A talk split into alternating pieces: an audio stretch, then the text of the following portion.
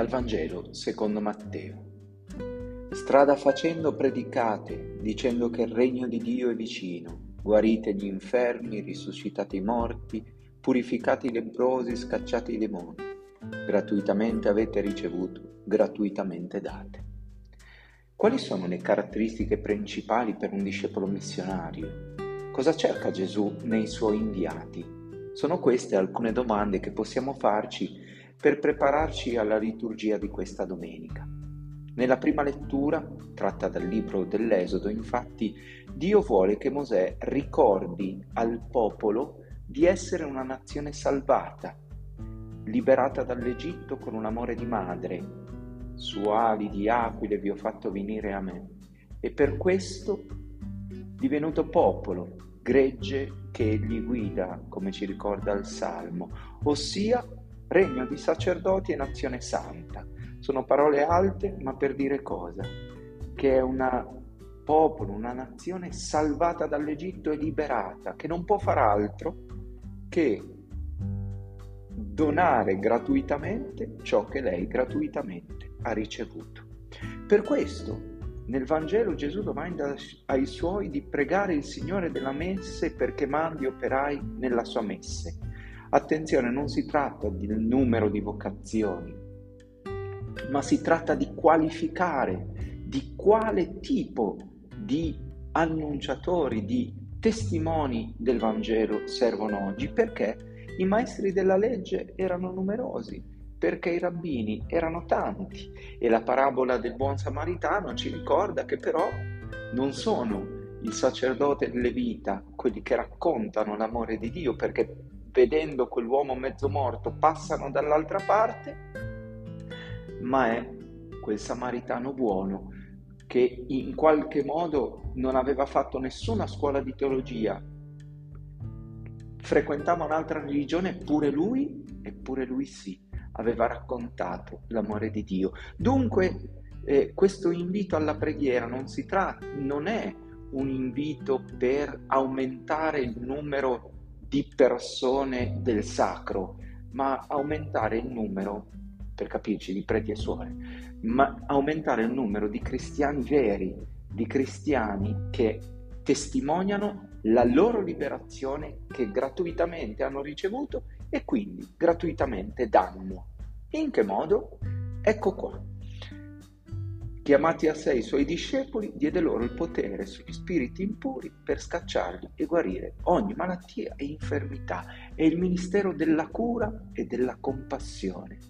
Mi pare importante notare questo perché Gesù consegna ai suoi il potere non di illuminare, di educare le menti, perché alle volte pensiamo solo al processo catechistico per i nostri bambini e ragazzi, è tutto di testa e abbiamo trasformato la fede in un pacchetto di cose che chiamiamo verità da accogliere.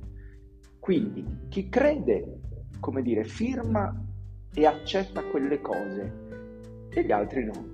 Ma in verità l'annuncio che Gesù fa ai suoi, la consegna che Gesù fa ai suoi è un potere di cura e liberazione che richiama anche alla fine di questo Vangelo, predicate dicendo che il regno di Dio è vicino, cioè non, ra- non, non parlate di Dio come eh, quello che deve essere amato, quello che si avvicina se noi facciamo i bravi, eccetera, ma dite che è già vicino, tant'è che è possibile guarire gli infermi, risuscitare i morti, purificare i lebbrosi, scacciare i demoni. Cioè lungo la strada, lungo la vita ordinaria, la comunità credente, una fraternità itinerante fatta di poveracci, e ecco perché i nomi degli apostoli.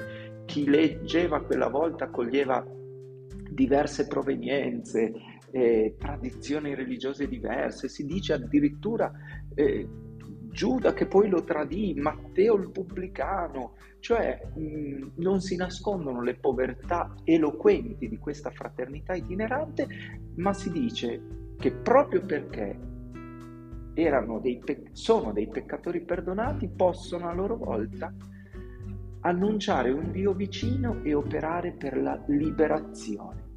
Ecco perché allora nella storia della Chiesa abbiamo trasformato gli uomini e le donne di Dio, beh soprattutto gli uomini, in intellettuali e moralisti.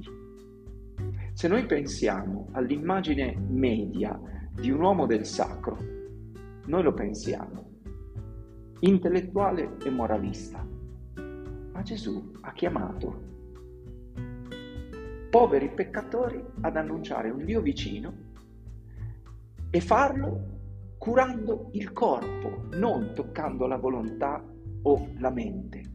E allora chiediamo oggi al Signore di essere quella chiesa ospedale da campo che tanto è voluta da Papa Francesco, questa chiesa che si sporca le mani aiutando gli altri a ritrovare vita, non, che non parla di Dio come un'idea, che non parla di Dio come una regola, ma che si mette a servizio degli altri per offrire loro di più di vita.